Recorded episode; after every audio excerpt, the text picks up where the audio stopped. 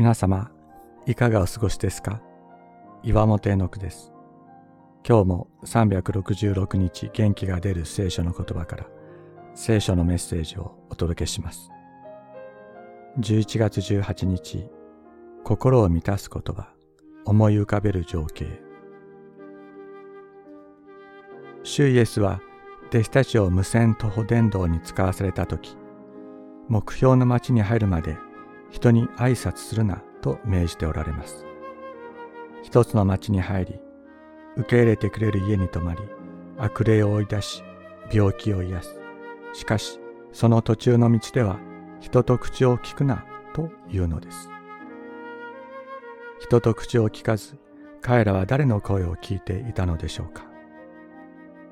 きっと弟子たちは、主イエスが悪霊を追い出す時に使っておられた言葉、病人の癒しの時の言葉、福音を語られる言葉を心の中で繰り返し、その時の情景を目に思い浮かべながら歩いていたに違いありません。自分も同じように悪霊を追い出し、病人を癒し、福音を語る姿を思い浮かべながら。多くの情報が洪水のように押し寄せてくる毎日。恐れと不安が社会を覆い、私たち一人一人の心を満たしている今。私たちが心に繰り返す言葉は何でしょうか？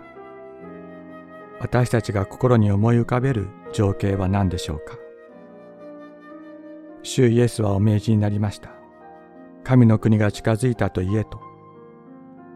悪霊を追い出し病人を癒せと。今こそ私たちの心が主イエスの言葉で満たされるように主イエスの技が私たちの技となりますように。